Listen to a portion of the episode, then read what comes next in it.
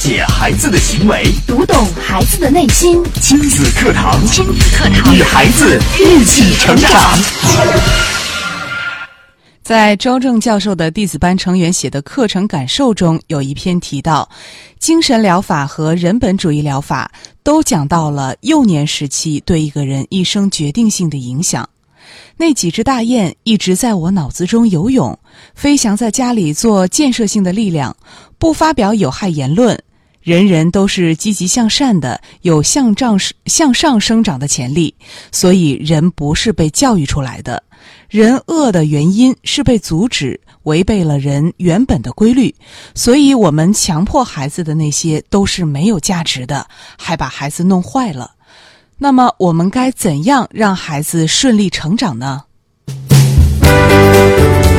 亲子课堂今日关注：孩子不是被教育出来的。主讲嘉宾：郑州七院儿童心理咨询师、郑州市健康大讲堂讲师姜建慧老师。欢迎关注收听。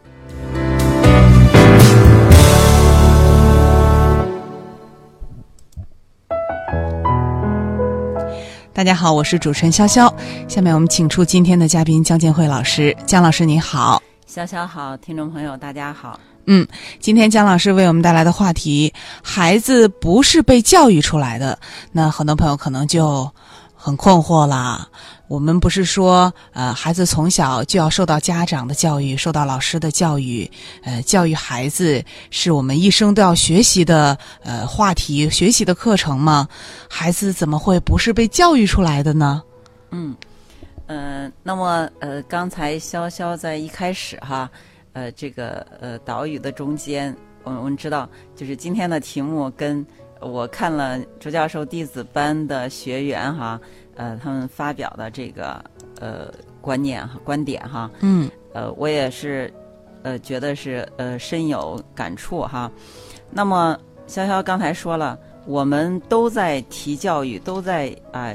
这个全社会都在关注教育。为什么今天我们会说孩子不是教育出来的呢？特别是我们的古人就说了“养不教，父之过”，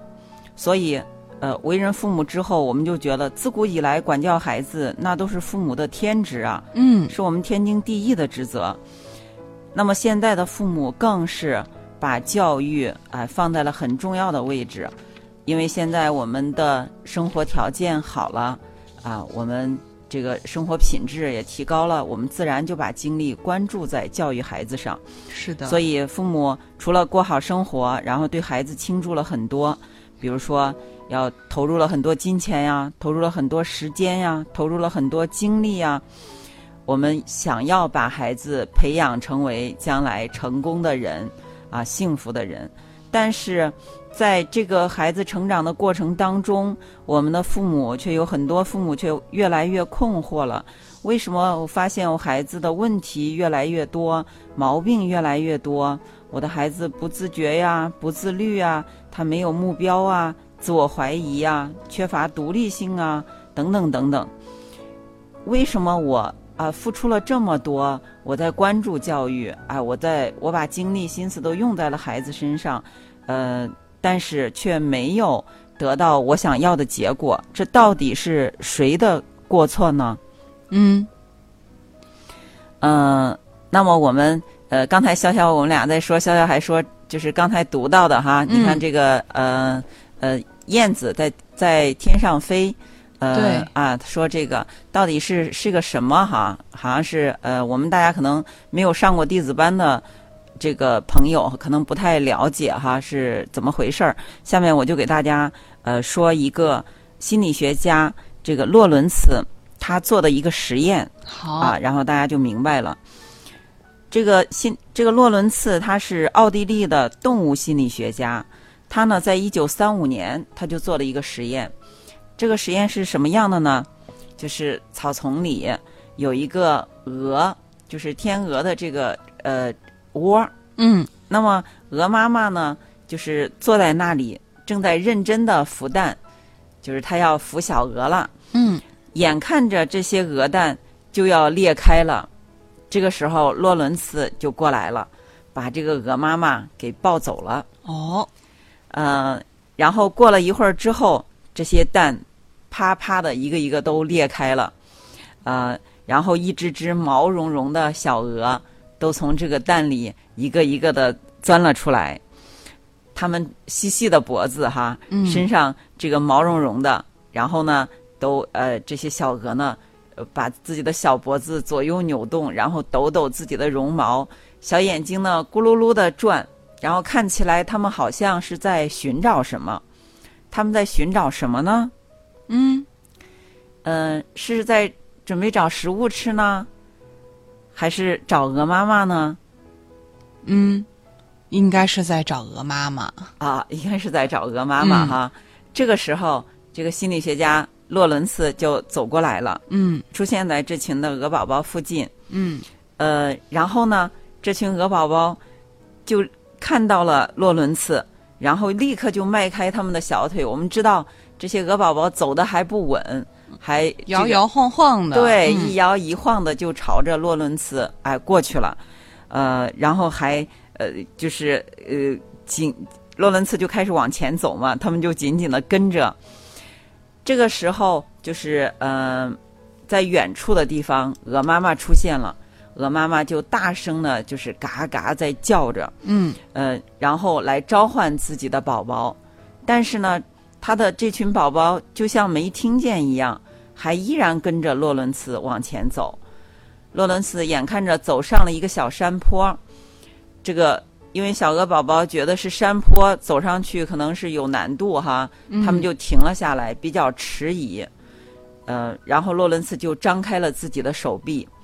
那张开手臂之后，这些小鹅又又扑扇着这个哎呃自己的小翅膀，然后这个小腿哎就开始又开始就一会儿就跑上去了。嗯你嗯，看，这个小鹅把洛伦茨当成当成妈妈，哎把嗯洛伦茨当成妈妈了。是因为洛伦茨是他们在出生之后见到的第一个人。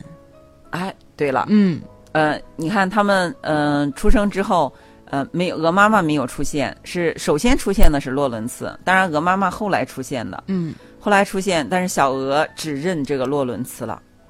就是他第一眼看到的。对，呃，那么刚才就是周教授弟子班的这位学员写的这个哈，其实就是当时呃周教授放的这个视频，然后呃就是洛伦茨和这群呃那个呃这个这个鹅哈天鹅，他们在一块儿在水上在玩儿，呃，洛伦茨。就是他在乘着船，然后这群鹅在水面上就飞，就看起来这个画面非常的温馨，啊、非常的自由那种快乐的感觉。嗯你看，嗯、洛伦茨呢，他呢又继续对这个小鹅认母的行为进行了进一步的研究。哦，研究发现，哈，小鹅就是在出生的第出生的二十个小时之内，会把自己第一眼看到的活体动物当成母亲，嗯并且是呃追随不放。他第一眼看到的是鹅妈妈，他就跟着鹅妈妈走。呃，但是他第一眼看到是洛伦茨的时候，他就跟随洛伦茨走，并且把这个大男人当成自己的妈妈。嗯，也就是说，呃，在孩子呃，或者说是在小动物出生之后，其实他见到的第一个活体动物是对他有着重大的影响的，他会把它当成妈妈的。对，嗯、那么呃，后来的研究又发现，如果是这个这二十个小时哈，就是谁都不出现，嗯呃，比如说这个鹅妈妈也不出现，洛伦茨也不出现，没有任何人出现，那过了这二十个小时之后会怎么样呢？对呀、他就没办法认妈妈了，因为没有任何人出现。哎，对了，那么过了这个二十个小时之后，无论是谁再去接近这个呃这些小鹅哈，想和它就是很亲密，呃，这个小鹅都不理不睬了。嗯就是他过了这二十个小时这段时期之后，他就哎他就不认了。丧失了这个认亲的能力了。对对，嗯嗯、那么这个研究呢，嗯、后来就是呃，就是这个研究也发现哈，不光是在小鹅，其实在小鸭子呀，呃，然后呃，像是小鸡呀、小猫啊、小狗啊，呃，就这些哺乳动物，当然也包括人。人类嗯对，其实都有这种洛伦茨把它称为是印刻啊、印印刻现象，嗯，就是叫印刻。就是第一眼映入眼帘、映入脑海的嗯，这个呃人或者是一个活体的动物，对。嗯，那么它是有一个，你看有一个就是呃关键的时间关键的时间时间点哈。刚才说到鹅是二十个小时，，对，嗯鹅是二十个小时，那么可能这个呃小狗啊，它就是啊、会小狗是三到七周，嗯对，呃猫就是十到十五天啊、这样。那我们人呢，就是一到三岁，只有人是时间最长的。哦，人类的呃印刻的嗯发生的时刻时间是一到三岁，对，嗯嗯、那么这个现象，我们就发现一些很有意思的事情哈，比如说这个小猫哈，这个小猫睁开眼睛之后，立即就是没有猫妈妈，它立即和老鼠一块儿生活的话，那就是这个小猫。它就会把老鼠看成是跟它它的伙伴一样，嗯，就是它在长成之后哈，即便它处在饥饿的状态，猫也不会吃老鼠。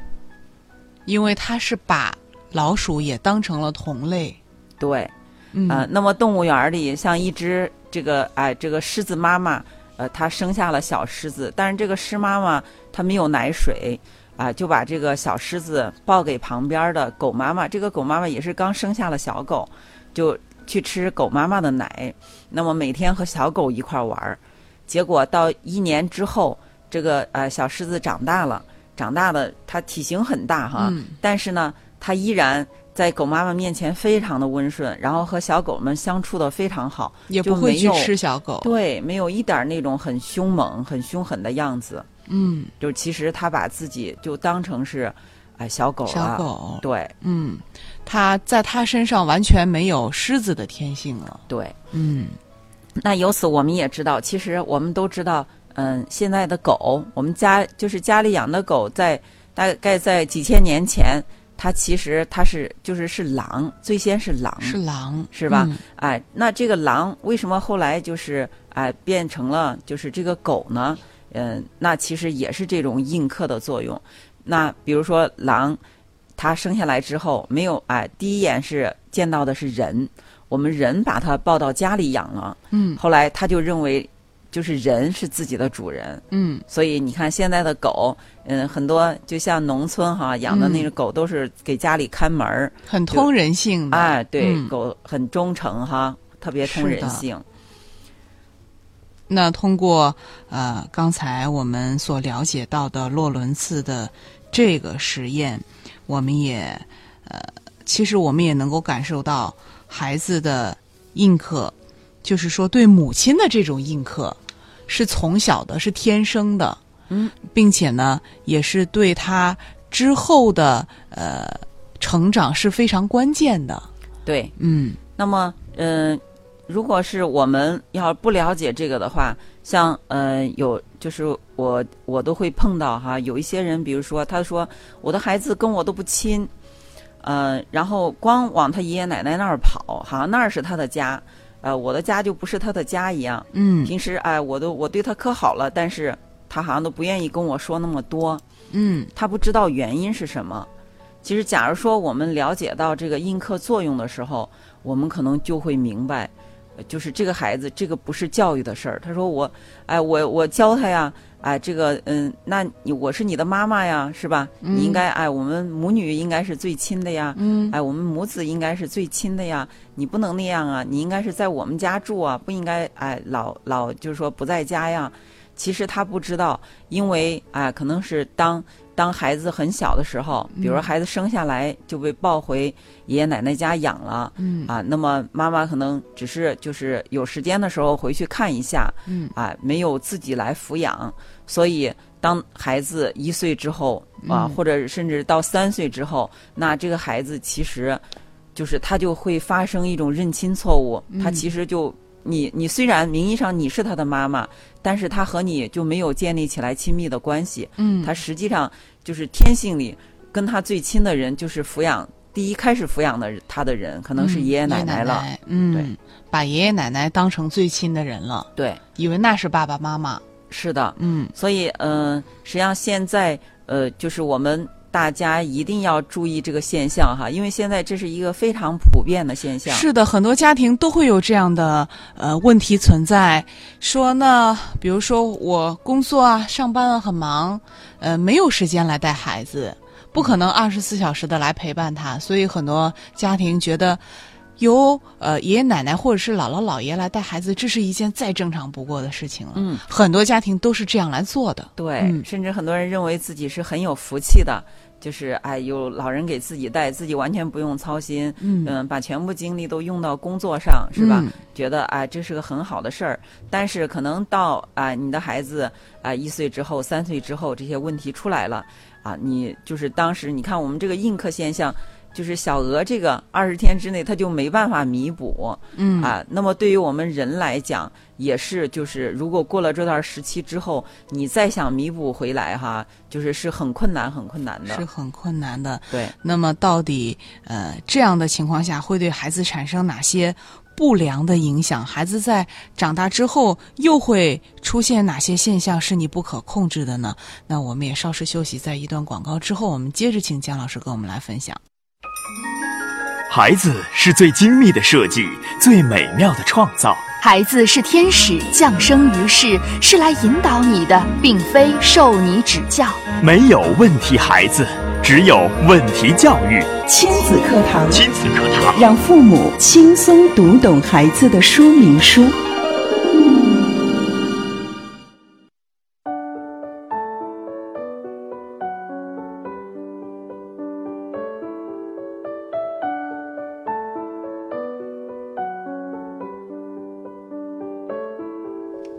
好的，欢迎回到亲子课堂的直播当中。今天我们请到了江建慧老师为我们带来的话题：孩子不是被教育出来的。那听到今天的节目，您有什么感受，或者您还有什么问题，都可以通过微博、微信的方式来参与节目。新浪微博关注“迪兰路言亲子课堂”，在我们今天的节目帖下来跟评论；微信平台关注微信公众号“亲子百科”，微信当中和我们进行互动。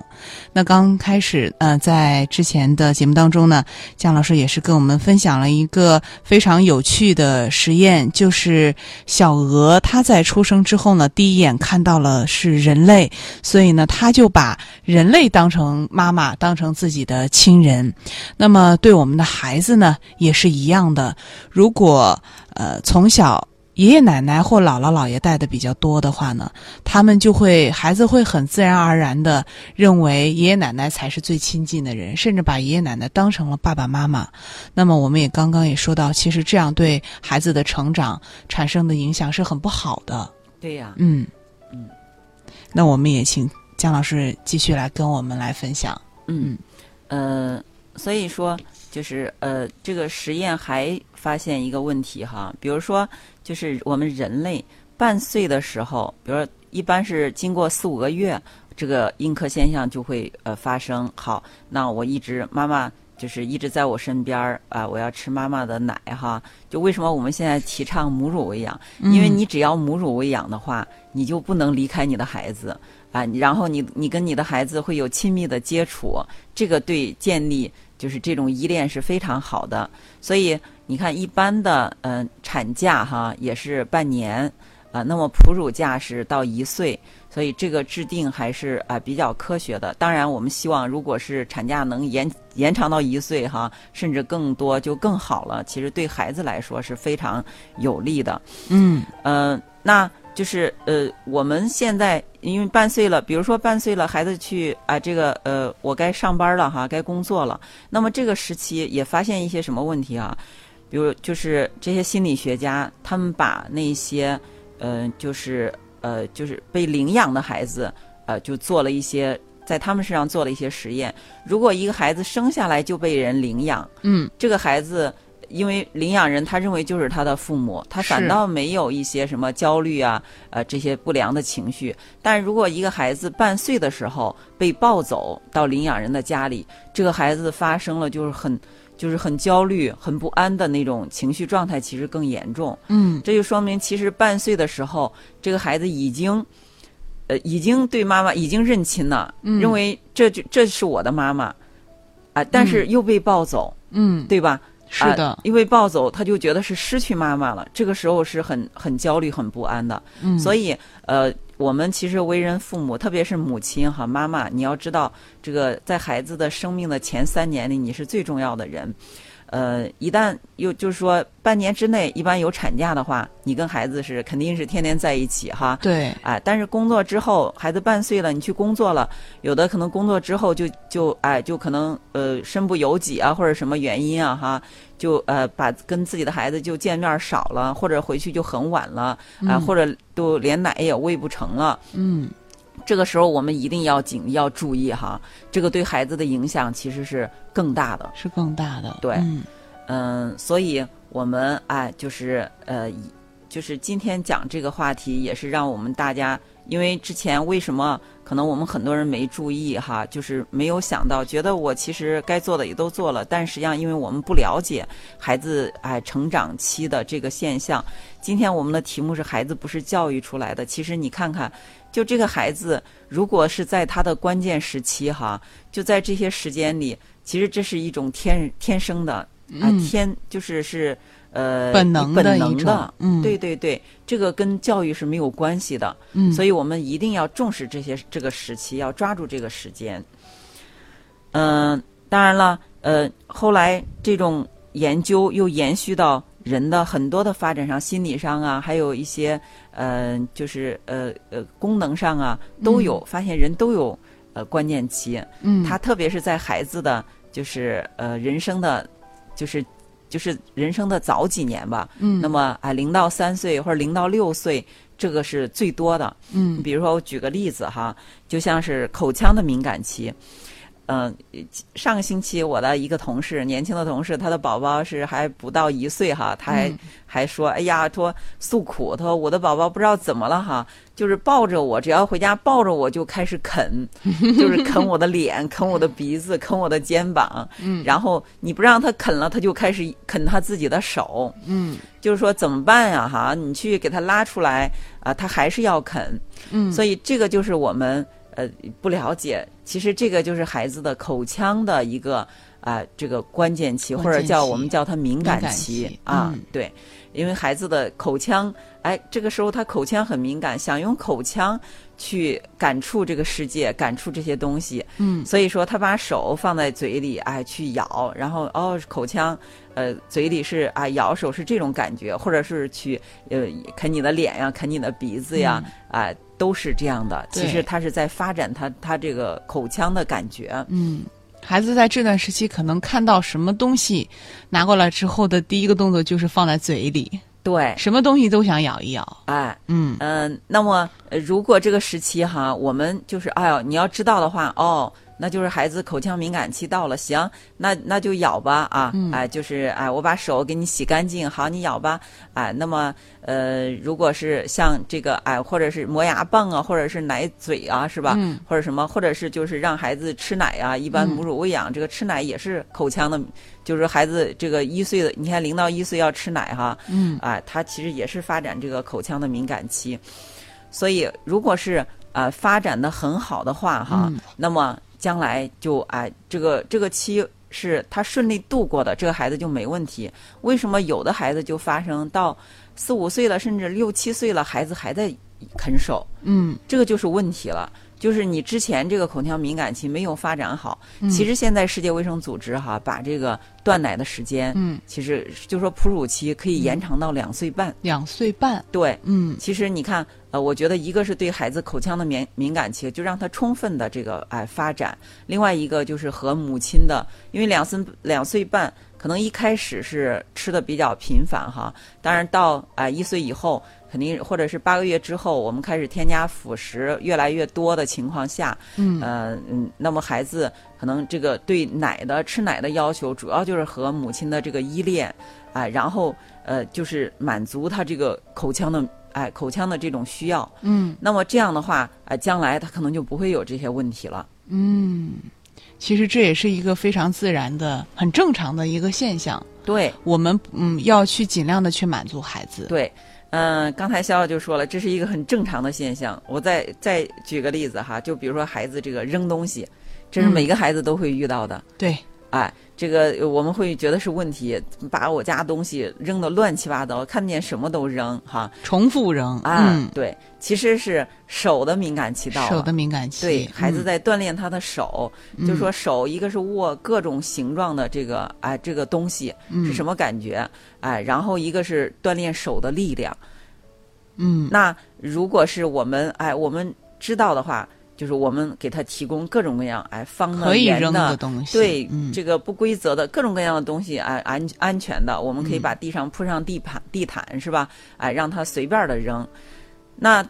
如果是不知道的话，可能就会去制止，哎，嗯就会觉得孩子没规矩，哎，你看把家里东西扔的乱七八糟，呃或者是很烦，你我老去帮你捡，嗯呃，或者是太响了是吧？太吵了，嗯这样的话就会，如果你去制止的话，你去教育孩子的话，你去教育他守规矩，你就嗯会阻止了孩子的发展。哦，所以说，真的是当我们不知道孩子出现的这呃各个的敏感期的时候，我们呃无意当中做的一些阻止的行为，很可能就是阻碍了孩子的成长。对，嗯。所以我们说，孩子不是被教育出来的，是、呃如果我们是错误的教育，在孩子成长不同的时期，很可能会带来的结果，也是我们不愿意看到的。嗯嗯，那到底我们应该怎么做呢？或者说，我们哪些呃生活当中会出现的一些我们呃不好的教育，会给孩子的成长带来呃反面的一些影响呢？呃，那么呃，我们刚才说到了，其实其实我们的孩子，你看他天性里，呃，都会出现很多有助于让孩子自然发展成长的这个时间段儿嗯啊、这个机会。嗯但是我们现在的教育最大的问题是，就是父母就是太想有所作为了，嗯就是我们会呃主动的哈提供很多，比如说我们想的买来钢琴，嗯。哎。呃，买来这个小人书，哎，嗯。我要我要让你识字儿，嗯。哎，我要我要让你背，哎，买来唐诗三百首，我让你背儿歌，嗯。就是我们想要把孩子培养成什么什么样，嗯。但是通过今天讲这个关键期，我们要知道，我们的孩子其实自然呈现的天性里就有他哎、要哪个时候出现，他要发展哪个哎、就是哪一部分，其实是最关键的时期。如果是在这个时期你抓住了啊、给孩子提供了良好的环境，这个孩子自然就会发展的很好。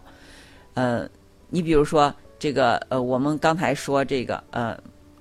这个呃，像还有呃这个像语言，语言的关键期、就是嗯两岁，一般到两岁，哎，当然语言的关键期，有的心理学家认为可以，哎，两岁到十四岁或者到十二岁，嗯。就这个期间是很长的，但是从两岁就开始了。嗯。如果哎，我们知道这个，就是在两岁，呃，可能到嗯，就说不到两岁，一岁多的时候，就是咿呀学语的时候哈，嗯。这个时期我们就可以提供一个丰富的环境，嗯。啊，我们呃，这个就是成人都要跟他呃说话，啊、我们不用去刻意的，就是非要去教他，啊、让他非要怎么说怎么说。嗯其实啊、这个如果不到时候，他可能他可能是不会。不会是哎，不会嗯说，展现不出来的。但是你只要是你提供这个环境，呃，让孩子接受足够的刺激，对我们多说就行了。对对对，嗯我们多跟他说，哎、我们就是多表达，就让嗯他的这个环境里有语言的这种刺激，啊，嗯、也可以就是放儿歌呀，啊、听故事啊，然后妈妈讲故事啊，睡前哈搂着嗯。孩子讲故事啊，啊，然后跟孩子说话的时候，就跟孩子在一块儿的时候，你都要跟他表达呀，不要认为他听不懂，你或者是就光说那几个字儿是吧？嗯去嗯教他，其实哎，你就只管跟他说，多说说的哎丰富一些，对对对，嗯。其实孩子这个时候虽然说不出来，但是他是能听得懂的。听得懂，并且他也是都记在心里的。对对对，那么当他这个关键期来的时候，嗯。你所积累的这些东西，让他一下子就哎，他一下子就学会了，就释放出来了。嗯，他就哎，这个语言可能能力就发展的很好了。对，所以说有些孩子，呃，会说出一些哎我们都意想不到的话的时候，其实就是在呃那个时期，呃，家长不断的来说大量的语言，对对给到孩子的刺激。对，嗯，对但是我们如果采取一种什么方式啊？我们现在采取的教育的方式都是什么样？比如说，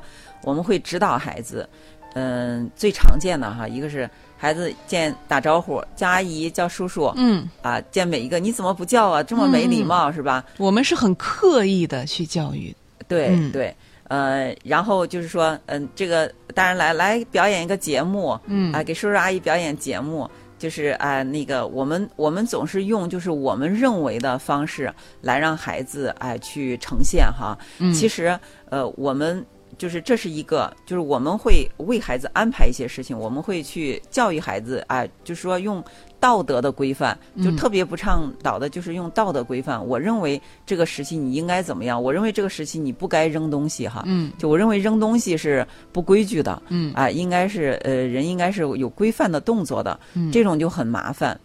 这个就违背孩子，就是你剥夺了孩子成长的这个呃呃这种机会。嗯，还有一个就是指正，就会指出孩子，老是指出孩子的错误。嗯哎，孩子，你这样是不对的，你应该正确的，应该怎么怎么样做，应该怎么怎怎么样做。嗯就这样做的结果是，让孩子其实他失去了就是他自己探索的这样的一个机会。嗯，可能呃，你的一些想法会让你的呃一些阻止，会让觉孩子觉得很迷茫，会让孩子很困惑。哎，我这样是不对的，我那样也不对，我该怎么样呢？可能孩子一下就迷了方向了。你比如说孩子扔东西哈，你就不让他扔，你老纠正他，嗯啊，你老把东西全都收起来，他没啥可扔，或者是你看着他，你就给他，你老是给他抱走了，你老是啊这个呃抱在你怀里，让他的手嗯就是什么都不做，那这个孩子可能这个时期就哎这个关键期没有得到发展哈，他。这个就为什么后来就是心理学家更喜欢用敏感期，不用关键期，因为关键期我们看到可能就是这个机会就完全就就是经过之后就丧失掉了，就跟这个小鹅，嗯它就不再认了。这二十个小时之后哈，嗯。但是我们人很多的部分，你比如说扔东西，啊，可能这个关键期的时候你不让它发展，你嗯。阻滞了它，它可能将来它会受到影响，嗯，它的发展会就是迟缓，嗯但是它未来还可以，就是还可以慢慢的再去发展。弥补一下，对，嗯。再去弥补还是有弥补的机会，但是你可能要付出更多的努力，就不如在这个时期的时候，哎，你给他创造一个环境，他就是他很容易自然而然的，对嗯对对对，那是一种种好像是迸发一样，自然就出来了。嗯，但是你要是呃，就是滞后了，你后期再去开发，再去啊、那个引导，就可能那个要慢，并且是容易出现一些遗留的问题。嗯，所以刚才姜老师也谈到了，其实我们在孩子的成长过程当中，呃，需要做的就是为孩子提供良好的环境，对嗯，让孩子呃在我们提供的这个环境当中去自由的挥洒，发呃就是说发挥出他的天性，